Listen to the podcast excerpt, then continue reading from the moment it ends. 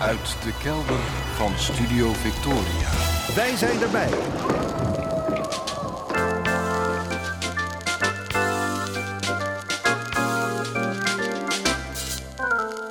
Archief Rijnmond.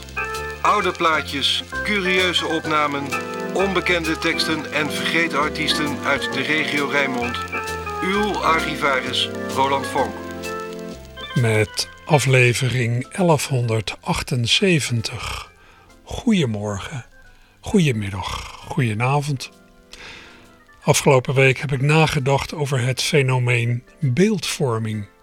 Over de inspanningen die mensen zich getroosten om een bepaald beeld overeind te houden, dat feitelijk niet helemaal klopt. Mijn gedachten werden in gang gezet door een commentaar van Hans Nijenhuis in het Algemeen Dagblad.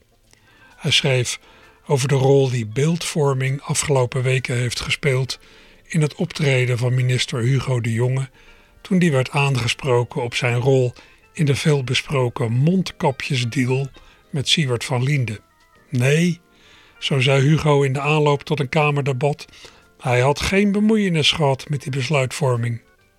Maar ja, toen kwamen er allemaal appjes boven water die het moeilijk maakten om, ja, om zijn ontkenning vol te houden. Ik citeer Hans Nijenhuis even.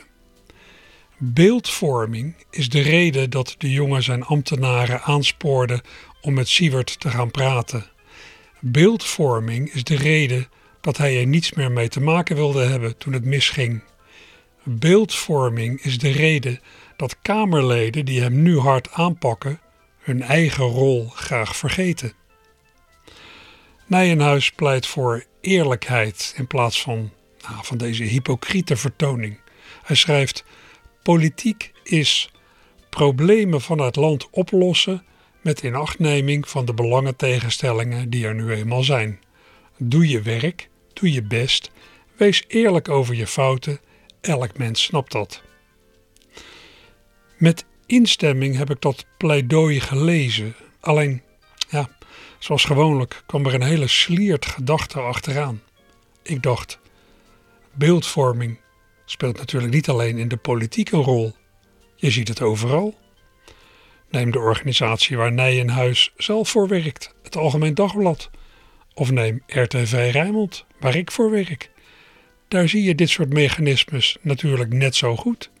Je ziet het, denk ik, in elke organisatie. In elke organisatie worden acties op touw gezet om het publieke beeld van de organisatie te stimuleren. En hoe vaak zal er niet ergens iemand vertrekken, voor de buitenwereld, in goed onderling overleg, terwijl ingewijden weten dat iemand er gewoon wordt uitgewerkt. Misschien omdat hij onmogelijk in de omgang is, of zijn werk niet goed deed, of doordat er ergens in de organisatie iemand aan touwtjes trekt met een minder fraaie agenda. In zulke soort kwesties wordt naar buiten toe ook heel sterk gecommuniceerd met de beeldvorming in gedachten.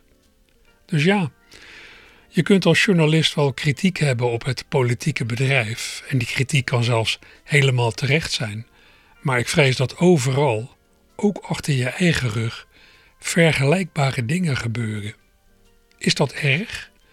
Is het erg dat het blijkbaar zo werkt? Ja, ik weet het niet. Ik ben erg voor eerlijkheid, maar een zekere mate van de schijn ophouden kan ook een gerechtvaardigd doel dienen. Het heeft bijvoorbeeld voordelen om bij een ontslag niet met slaande deuren en publieke verwensingen over en weer uit elkaar te gaan. Degene die vertrekt raakt minder beschadigd als je het allemaal een beetje dempt, vindt misschien makkelijker ergens anders weer iets en de organisatie blijft een hoop onrust bespaard. Nadeel is dan weer dat een notoren lastpak makkelijker ergens anders dezelfde problemen kan veroorzaken en dat een minder gezonde verhouding in een organisatie op die manier kan voortetteren. Tja, het zou ook wel eens dieper kunnen zitten, dat handelen vanuit beeldvorming. Kijk eens op individueel niveau. Houdt niet bijna iedereen op de een of andere manier een schijn op? Hoeveel energie steken mensen niet in het overeind houden van het beeld dat ze maatschappelijk succesvol zijn, dat ze echt weten waar ze over praten of dat ze het thuis zo goed hebben. Het ophouden van zo'n geflatteerd zelfbeeld, ja, dat kan ook gewoon van levensbelang zijn. Als het afbrokkelt, ligt een persoonlijke crisis op de loer. Gezichtsverlies kan er enorm inhakken. Daar hoef je echt geen Hugo de Jonge voor te zijn. Alleen dat woord al. Laat het even tot u doordringen. Gezichtsverlies.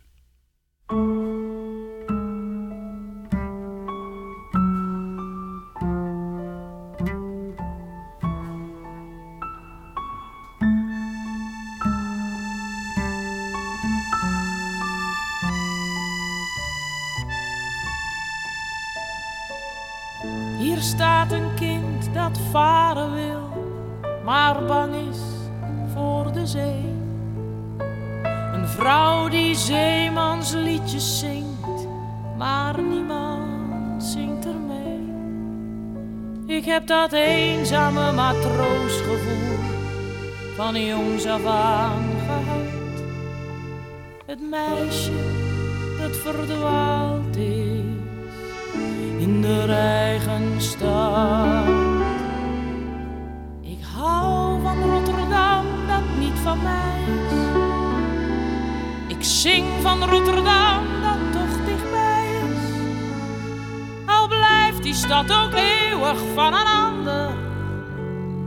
Al is het zo dat ik dat nooit verander. Ik zing van Rotterdam, dat niet van. Ik hou van Rotterdam, dat toch dichtbij is. Jouw skyline is de limit, Rotterdam. Je maakt me blij. Ik druk je aan mijn boezem, ook al ben je niet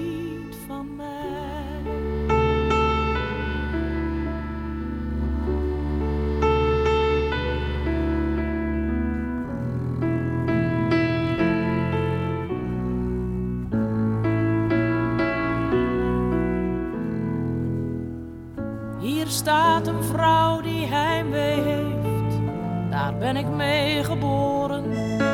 Een kind dat al haar speelgoed geeft, om ergens bij te horen. Ik heb dat eenzame matroosgevoel van jongs af aan gehad. Het meisje dat verdwaald is in de havenstad. Ik hou van Rotterdam, dat niet van mij is. Ik zing van Rotterdam, dat toch dichtbij is. Al blijft die stad ook eeuwig van een ander. Al is het zo dat ik dat nooit verander. Ik zing van Rotterdam, dat niet van mij is. Ik hou van Rotterdam, dat toch dichtbij is. Jouw skyline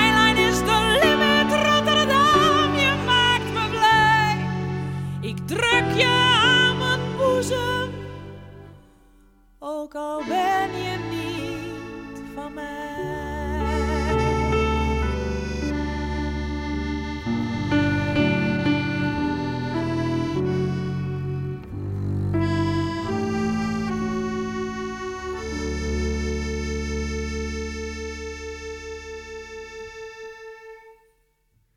En dat was zangeres Mylène d'Anjou, weer eens Mylène d'Anjou aan het begin van Archief Rijnmond.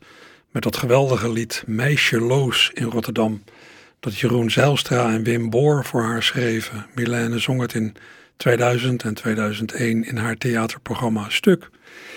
Het is ook op de cd beland van die voorstelling en daar draaide ik het van. Nou, een gevoelig lied vol, ja, ik zou zeggen, existentiële twijfel en onzekerheid over de vraag waar je nou eigenlijk bij hoort. En in die zin is het ook wel herkenbaar, eh, ervaar ik zelf. Ik heb zelf ook altijd een gevoel van een soort wortelloosheid uh, gevoeld. Ik ben zelf niet in Rotterdam opgegroeid, in Berkel Rode een paar jaar in de Achterhoek in Schiedam. Uh, maar ik heb zelf al het gevoel dat door maar ja, al die jaren bezig te houden met Rotterdamse muziek en Rotterdamse verhalen en geschiedenis, dat ik mezelf toch, ja, als het ware, Rotterdamse wortels heb gegeven. Het is uiteindelijk wel mijn omgeving geworden. En ik beschouw dit Meisje Loos in Rotterdam ook als een van de betere liedjes over Rotterdam. Als je het al ja, een liedje over Rotterdam kunt noemen. Want het gaat dus meer over identiteit. Maar goed, ik snap helemaal dat Richard Groenendijk het in een mannelijke versie ook op zijn repertoire heeft gezet. Ik draai geregeld liedjes over Rotterdam in dit programma. Die, nou ja, verzamel ik ook. Ik merk alleen dat ik een beetje het verzadigingspunt heb bereikt wat betreft liedjes waarin ja, de Rotterdamse haven, de scheepvaart van vroeger en allerlei oude Rotterdamse iconen worden bezongen. Veel van die liedjes zijn inwisselbaar en nou, er spreekt een soort romantiek uit die nauwelijks meer van deze tijd is. Rotterdam is ook nou, geen echte havenstad meer natuurlijk. Rotterdam is een grote stad aan de rivier met verderop een geïndustrialiseerde haven. De tijd van Ketelbinky is voorbij. Hoe goed dat lied in zijn soort ook is en hoe mooi het ook ja, een bepaalde periode in de geschiedenis van de stad en van Nederland en de wereld schetst. Als je nu nog met een lied over Rotterdam komt, ja, dan moet je wel iets anders verzinnen. Jan Rot heeft dat eh, vorig jaar nog gedaan toen hij zijn bewerking lanceerde van Waterloo Sunset, het bekende nummer van de Kings. Waterloo Sunset werd bij hem Roffa bij Zessen. Roffa, nou, een van de bijnamen voor Rotterdam en dan ja, tegen de avond uh, bij de Sunset. Ja, u weet het misschien, Jan Rot woont met zijn gezin in Rotterdam. In de zomer van 2017 zijn ze met hun zessen neergestreken in Rotterdam-Noord. En Rotterdam zal ja, ook wel de plaats worden waar Jan sterft. Hij is ongeneeslijk ziek en heeft naar verwachting nog hooguit een paar weken te gaan. Maar ja, in die paar jaar uh, dat hij in Rotterdam heeft gewoond, heeft Jan de stad wel omarmd. En dat lied Roffa bij Zessen staat op Jans afscheidsalbum dat hij van de week op diverse streamingdiensten heeft geplaatst. Dat album heet In plaats van kaarten. Roffa na Zessen, de schemering zet in in Rotterdam.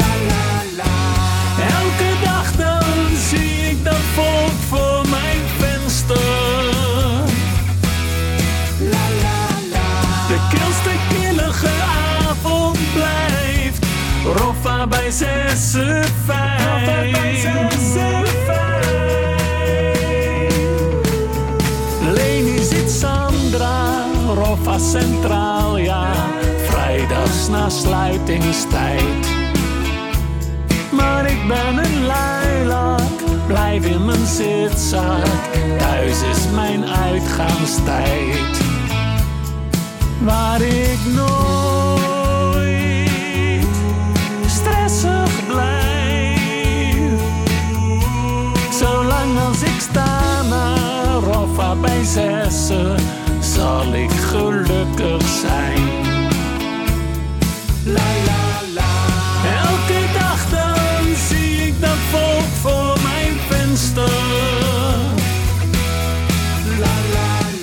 De kilste kinnige avond blijft. Roffa bij zessen fijn. Roffa bij. Duizenden luidjes klaar met hun uitjes naar Roffa's metrolijn. Maar Sandra en Leni gaan over het water, zij vinden fietsen fijn. Zul je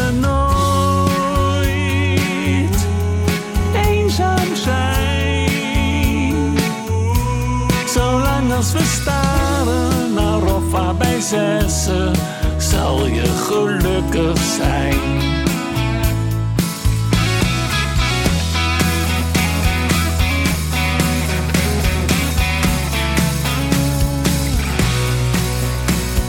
Rofas bij zessen.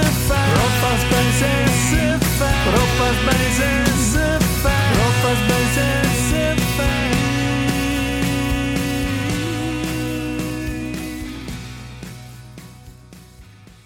Jan Rot met zijn vertaling of nou, hertaling van Waterloo Sunset van de Kings. Roffa bij zessen. Uh, ja, fraai. Um, het is, uh, dit was dus niet nieuw, dit was al vorig jaar verschenen. Staat wel op de afscheids-CD, of nou, afscheidsalbum, in ieder geval van Jan Rot, dat van de week op streamingdiensten verscheen. Daar staan ook een paar echt nieuwe nummers op, daar draai ik er straks eentje van. Voor nu gaan we naar het uh, Noordereiland. Liedjeszanger en maker Woes Ploem schreef daar in 2018 een lied over, naar aanleiding van het boek Noordereiland, dorp in de rivier, geschreven door Peter Bakker. Woes woonde van 2017 tot 2020 zelf op het Noordereiland. Daarna is hij neergestreken in Lansingerland, waar hij, zo waar is verkozen tot gemeentedichter. Hij is de gemeentedichter van Lansingerland. Van de week kreeg hij daar het akelige bericht dat Peter Bakker, de auteur dus van dat boek Noordereiland, dorp aan de rivier, plotseling is overleden op 71-jarige leeftijd. Ja, nogal wat mensen moeten Peter hebben gekend. Hij was ook rondleider bij Feyenoord, bij het voetbal. Ja, voor mij is het aanleiding om dat lied van Woesploem nog eens te draaien. Noordereiland, dorp in de rivier.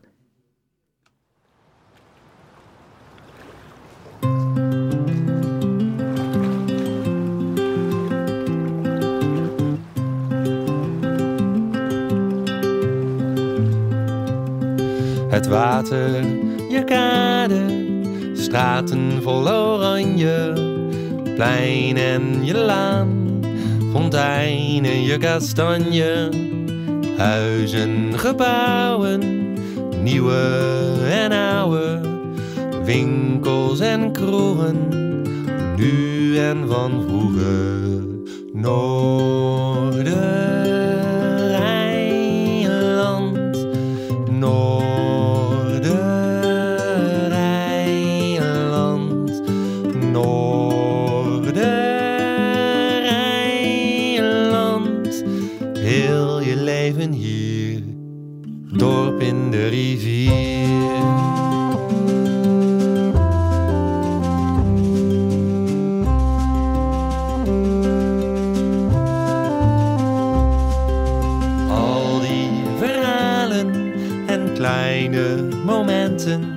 een park, op een hoek of bij het monument. En nu bommen en kogels, dan bloemen en vogels. Zo stromen de jaren als schepen ze varen. Noordereiland.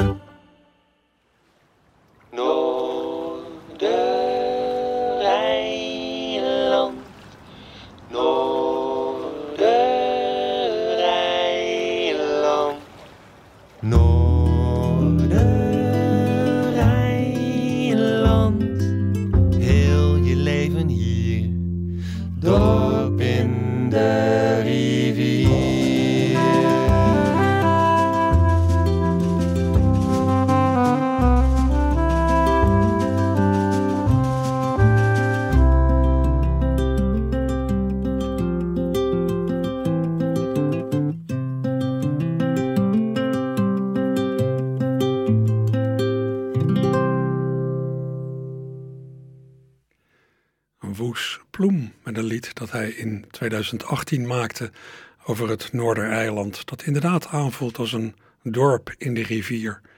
Meestal is er sprake van een dorp aan de rivier, maar dit is nou eens een dorp in de rivier. En als je daar zit, als je daar woont, dan, ja, dan voelt dat ook zo. Ik heb er zelf een halfjaartje gebivakkeerd, lang geleden. Mijn vrouw heeft er jarenlang gewoond. En ik draaide dit dus naar aanleiding van het overlijden van Peter Bakker, die met zijn boek Noordereiland, dorp in de rivier, de inspiratie bood voor dit lied. Straks nog iets van Woesploem. Nu uh, ja, cap capituleer ik toch maar even voor een stukje oude zeemansromantiek. Ik draai een fragment van een opmerkelijke versie van Ketelbinky. Ja, u weet het misschien. Nou, er is van alles waardoor Ketelbinky een goed lied is. Nou, bijvoorbeeld de kale manier waarop in de tekst een drama wordt neergezet. Het is niet melodramatisch. De emoties worden niet met een overdaad aan bijvoeglijk naamwoorden, bijvoeglijke naamwoorden aangezet. En door het gebruik van allerlei authentieke scheepstermen voelt het heel authentiek aan. Tekstschrijver Anton Beuving kende die scheepstermen heel goed. Hij putte voor Ketelbinky uit zijn eigen ervaringen als Ketelbinky op de grote vaart, begin vorige eeuw. Alleen ja, als je dat lied uitvoert, moet je die scheepstermen wel goed uitspreken. En dan helpt het als je weet wat ze eigenlijk betekenen, waar ze voor staan. Sommige termen, ja, die zijn meteen duidelijk en nauwelijks verkeerd uit te spreken. Midscheeps, vooruit, wacht te kooi. Zitten ook woorden in ja, die het winnen bij uitleg, maar die je op het gevoel wel goed uitspreekt. Roosterbaren, schotan. En dan komen er een paar voorbij die makkelijk verkeerd kunnen gaan. Een ervan zit in de volgende strofes. Toen is hij op een mooie morgen, het was in de stille oceaan, terwijl ze brulden om hun koffie, niet van zijn kooi goed opgestaan. Ja, als niet-zeeman ben je dan geneigd te zingen, niet van zijn kooi goed opgestaan. In de zin van dat jochie, dat ketelbinkie. hij is niet zo goed opgestaan van zijn kooi, van zijn bed. Maar dat bedoelde Anton Beuving helemaal niet. Kooigoed is namelijk één woord. Betekent beddengoed. Dus het is niet zo dat dat jochie niet goed is opgestaan van zijn kooi.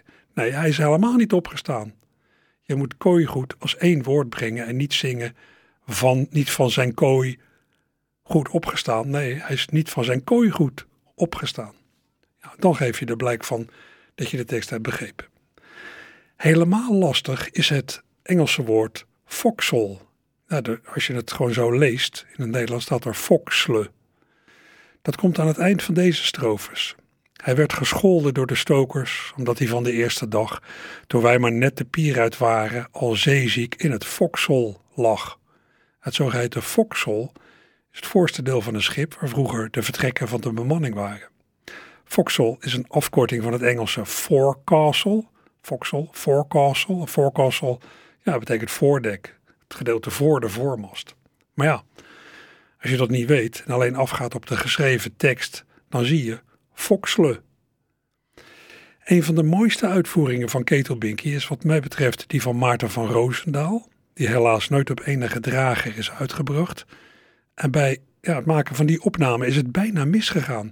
Zo heeft Pierre van Dijl me ooit verteld, die erbij aanwezig was in de studio. Bijna had Maarten van Roosendaal gezongen fokselen. Want ja, hij wist ook niet wat het betekende. De Nederlandse mezzo-sopraan Cora Burggraaf heeft Ketelbinky in 2011 ook opgenomen voor een cd met volksliedjes van allerlei componisten, de cd Folk Stories in 2012 verschenen. Ze heeft dat gedaan met zwaar aangezet Rotterdams accent en pianobegeleiding van Simon Lepper. Maar ja, u voelt denk ik al een beetje aan waar ik naartoe praat. Luister maar. Toen wij van Rotterdam vertrokken, met de Edam en oude schuit, met kakkerlakken in de midscheeps en rattennesten in het vooruit. Toen hadden we een kleine jongen als ketelbink bij ons aan boord, die voor de eerste keer naar zee ging en nooit van haaien had gehoord. Die van zijn moeder aan de kade wat schuchter omdat hij haar niet durfde zoenen, die straatjongen uit Rotterdam.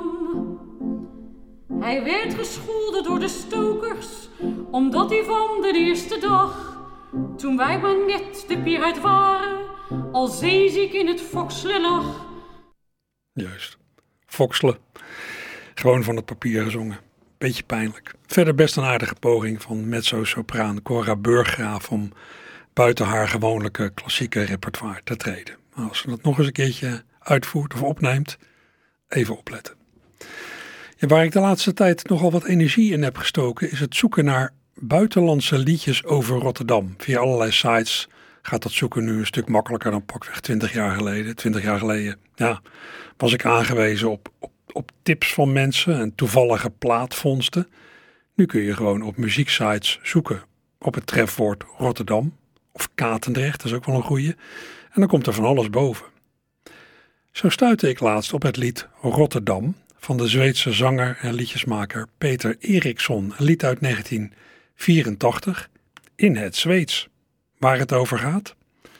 Ja, mijn Zweeds is niet meer wat het nooit geweest is en ik kon op internet ook niet de volledige Zweedse tekst vinden, want dan had ik die even door Google Translate kunnen halen.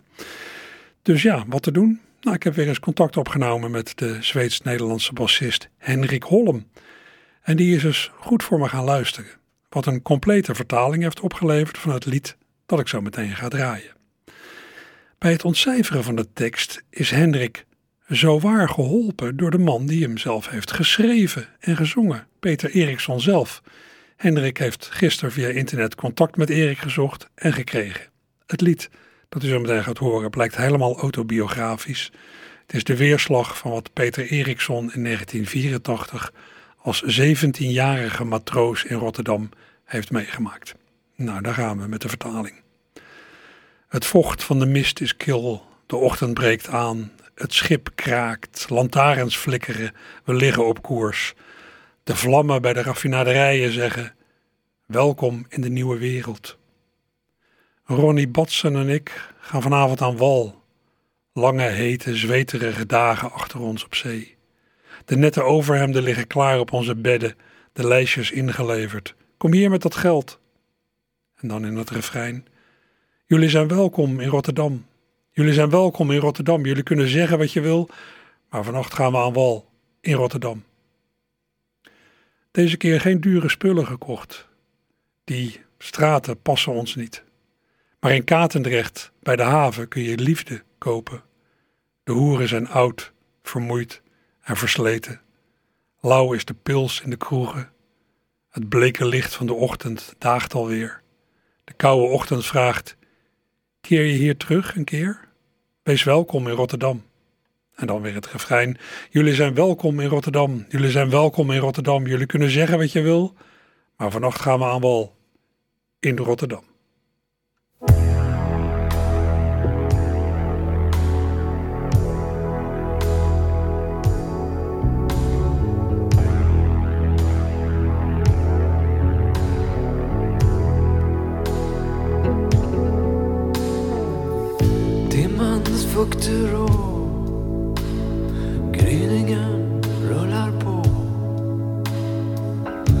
Korven rister, lanternor gnistrar. Vi ligger på räd. Eldarna vid raffinaderierna säger välkommen till de gyllene tiderna. Ronny Båtsen och jag ska i land i natt. Heta långa svettiga dagar bakom till havs. Fina ligger skjortorna på sängarna, sängarna, sängarna. Listorna är uppe, ut med pengarna. Välkomna ska ni vara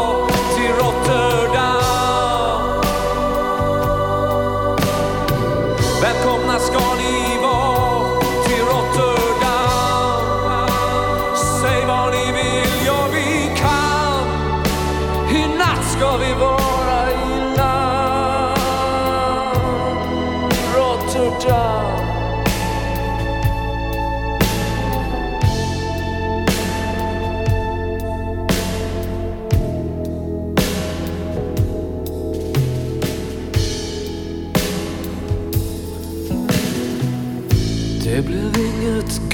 Köp ikväll De här kvarteren passar jag.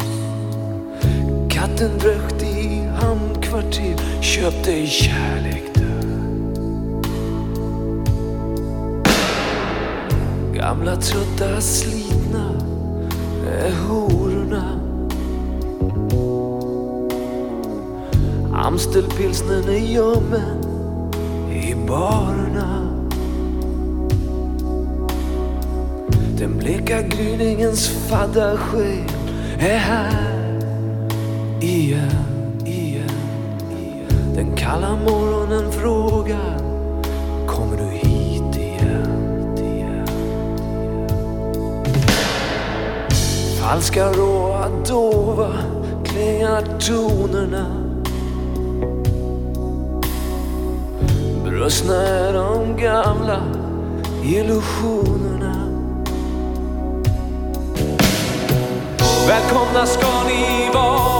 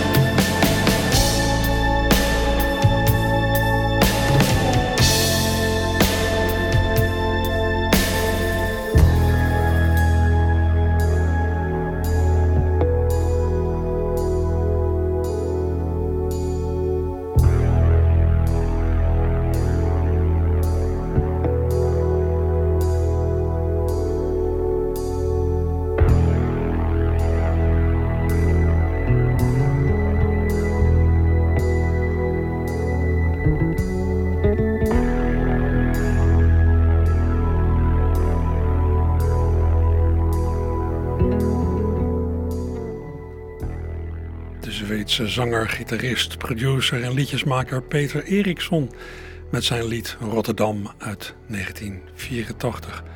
Mooi met die vertaling erbij. Het was dus helemaal autobiografisch en nou, ik moet zeggen, dat was toch wel een van de hoogtepunten in het voorbereiden van eh, dit programma. Dat ik dan aan eh, een ja, Zweedse Nederlander, Hendrik Holm, vraag om die tekst voor me te duiden. Dat hij komt met een complete vertaling en dat hij in de tussentijd ook nog contact heeft gehad met deze man zelf. Die dit dus, eh, ja, dit autobiografische verhaal van toen hij 17 was als matroos in Rotterdam in 1984. Dat hij dat later heeft opgeschreven en dat dan ja, bijna 40 jaar na, na die ervaring van hem als jonge jongen, dat dat lied dan gewoon in Rotterdam klinkt op de radio. Nou, dat vind ik toch wel een geweldig iets, moet ik zeggen. Ja, er komen nog wel wat eh, buitenlandse liedjes over eh, Rotterdam aan. Er staan nog wat platen met zulk materiaal die ik moet beluisteren. Doen we een andere keer. Het is een uh, oneindige bron om uit te drinken. Ik ga nu verder met Jan de Rot, die van de week dus zijn laatste album online heeft gezet. Het album In Plaats van Kaarten. Het is op meerdere platforms gratis te beluisteren. En op de site van Jan staat een ook weer gratis pdf met allemaal informatie over de liedjes. Zes van de 21 liedjes op, die, op dat nieuwe album zijn helemaal nieuw. De overige waren elders al te vinden. En bij die nieuwe liedjes zit er eentje over iets, ja, iets wonderlijks dat Jan Rot begin vorig jaar meemaakte. Net voordat bij hem de kanker werd ontdekt die hem dan nu fataal gaat worden. Jan is geboren op 25 december 1947. 25 december. Je zou hem dus een kerstkind kunnen noemen. Nou, daar had hij wel eens grappen over gemaakt. Dat hij eigenlijk Jezus was die terugkeerde op aarde. Jan Jezus. Maar begin vorig jaar begon hij dat echt te geloven. Nadat hij wekenlang niet had kunnen eten en slapen. Hij was in een psychose geraakt. Helemaal van het padje af. Kun je dat beschrijven in een, in een liedje van drie minuten? Ja, dat blijkt.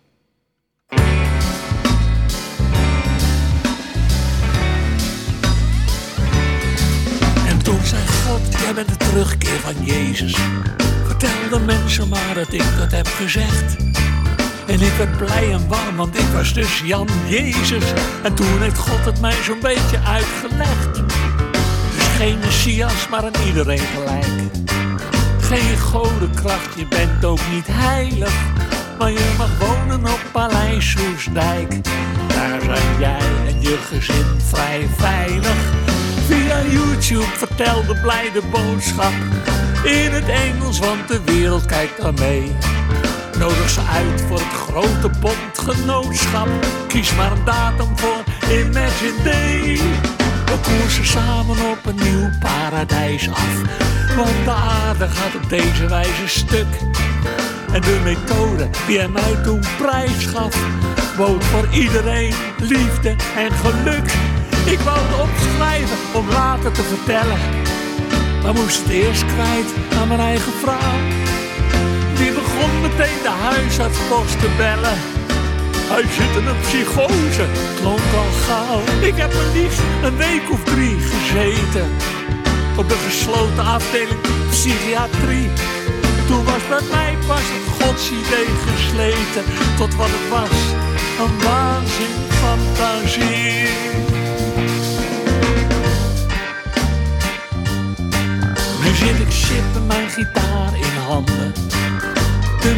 mensenredder faalde tot zijn spijt. In plaats van vrede in alle landen ben ik mijn blijde boodschap kwijt. De wereld gaat gewoon ten onder. En ik kan er geen donder meer aan doen. Heel eventjes geloofde ik het wonder. Ik zag een paradijs in een visioen. Ja, week of drie was ik dus Jan Jezus. Ik had jullie met liefde gered. Maar bij de terugkeer van Jan Jezus belt mijn vrouw meteen de GGZ.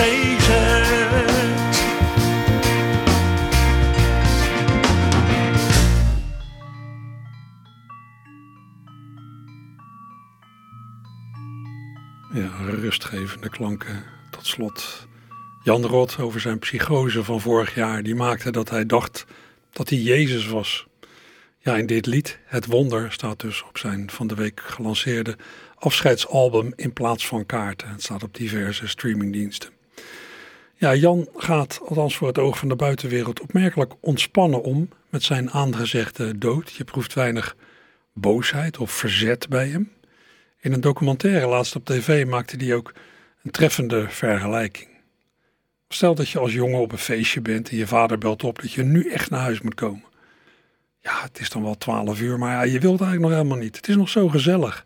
Nou, uiteindelijk in dat telefoongesprek weet je eruit te slepen dat je nog een half uur mag. Maar dan, ja, dat het dan echt is afgelopen. Wat ga je in dat half uur doen?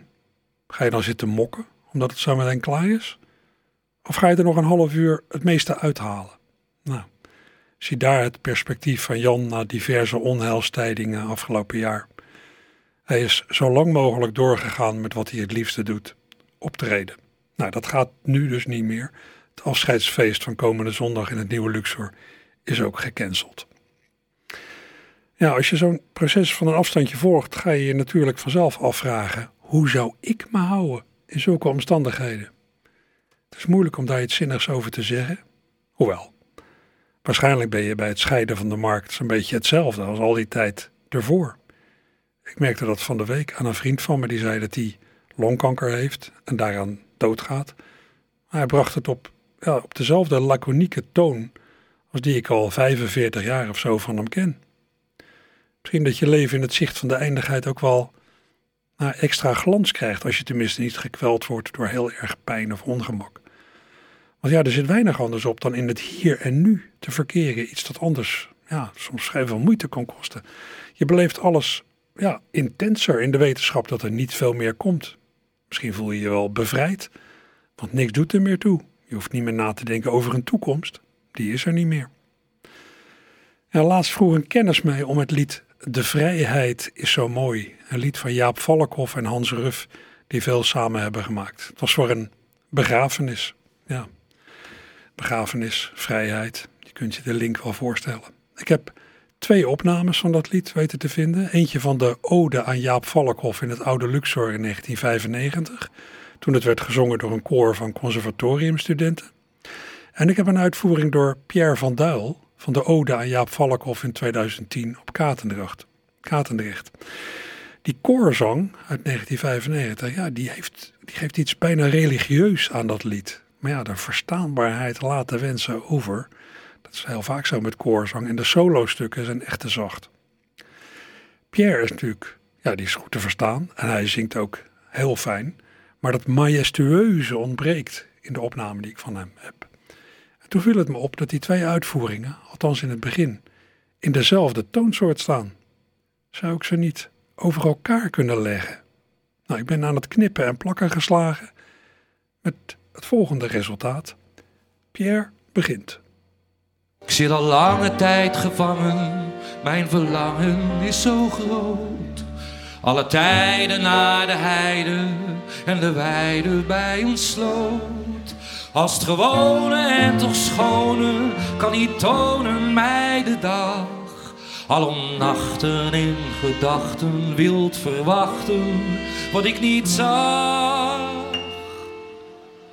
Het is zo mooi om vrij te zijn, de zon te zien en blij te zijn. Te weten van er bij te zijn, te lachen en te leven. Het is zo mooi bemind te zijn, door iedereen als vriend te zijn. Gelukkig als een kind te zijn en veel te kunnen geven. Ik hou van de rivieren, van bossen, zee en strand. Ik hou van alle dieren en zwerf graag door het land. Het is mooi om in de lucht te zijn, in het vrije waar geen zuchten zijn, waar zorgen niet te duchten zijn.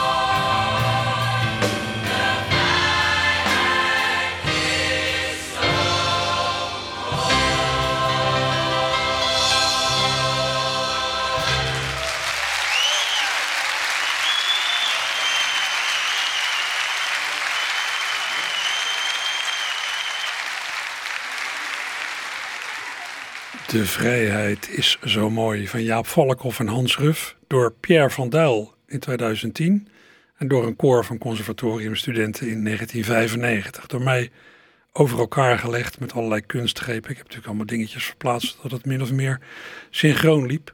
Ik vond het zelf al een ja, redelijk geslaagde combi. Het was wel mooi, het kreeg een beetje iets gospelachtig zo. En zowel Pierre als het koor komt op deze manier wat mij betreft goed tot zijn recht. Um, wat ging ik ook weer doen? Ja, dit.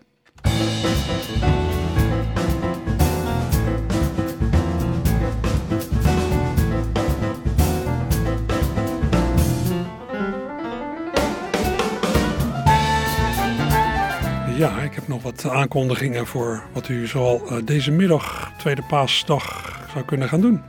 Ik heb er drie uitgezocht. Om te beginnen in de Rotterdamse Schouwburg speelt het Nationale Theater de leedvermaak-trilogie van Judith Hertzberg. In haar trilogie Leedvermaak, Rijgdraad, Simon schetst Judith Hertzberg met veel gevoel voor humor een portret van een familie in Amsterdam tussen begin jaren 70 en de eeuwwisseling. De Rotterdamse regisseur Erik de Vroet, 14 topacteurs en 6 muzici, die maken daar een bijzondere theaterervaring van. Het begint vanmiddag om half drie. De Laurenskerk houdt vanmiddag het Spring Music Festival, een middag vol muzikale verrassingen met orgel en saxofoons. Er is een heel programma opgetuigd met meerdere organisten, met saxofonist Dick de Graaf, die laatst nog uitgebreid te horen was hier in het archief, en met het Art Fark saxofoonkwartet, waar ik ook wel eens aandacht aan heb besteed. Het geheel duurt van 3 tot 6. In Lantaarn Venster op de Kop van Zuid speelt vanaf 3 uur de Nederlandse neoromantische pianist en componist De Lange. Hij presenteert de muziek van zijn nieuwe album Contemplations Opus One samen met de hoogtepunten van zijn debuutalbum Images of Images. Drie uur in Lantaarnvenster. En anders kunt u natuurlijk gewoon naar buiten. Het is uh, mooi weer genoeg.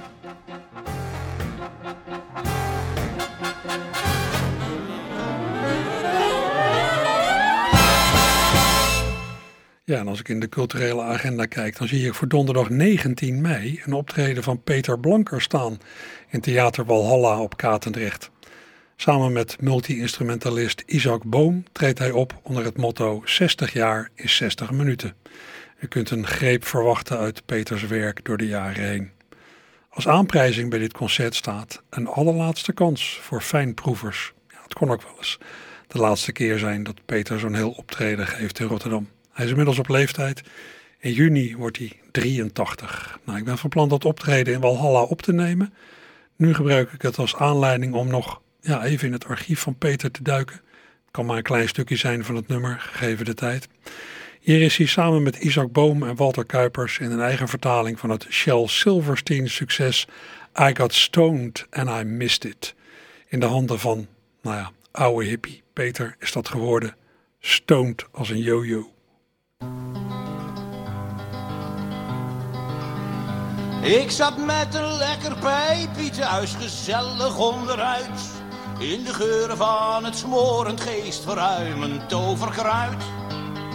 Staat er een buurman voor de ruiten, hey, trek je jas aan, kom naar buiten. Op de hoek, daar staat een kerel, die deelt bankbiljetten uit. Ik zeg, ja, ik kom eraan, en ik denk, wat moet die man? En ik maakte nog een blootje, ik nam een olienootje, rolde wat, tolde wat, zolde wat te veel. En toen was ik zo stoned als een yo-yo, als een yo-yo. Ik was stoned, ik heb het gemist. Ik was zo stoned als een yo-yo, stoned als een yo-yo. Ik was stoned, eer ik het wist. Het duurde wel een maand of zeven, eer dat zij zich bloot wou geven. Maar toen wou ze dan uiteindelijk een nachtje bij me zijn. Hmm. Toen ze morgens bij het ontwaken een ontbijtje klaar ging maken. En vroeg hoe ik het had gevonden, droop ik af met dit refrein. Ik was zo stoned als een yo-yo, stoned als een. Ik was stoned, ik heb het gemist. Ik was zo stoned als een yo-yo, stoned als een yo-yo. Ik was stoned, eer ik het wist. Ja, Peter Blanker in een demo-opname van jaren her met Isaac Boom en Walter Kuipers. Draait een andere keer wel helemaal. De klok is eh, tamelijk onverbiddelijk nu. Ja, tot zover eh, Archief Rijmond. Zometeen gaan we verder met een uur het opkamertje. Hopelijk gaat u mee.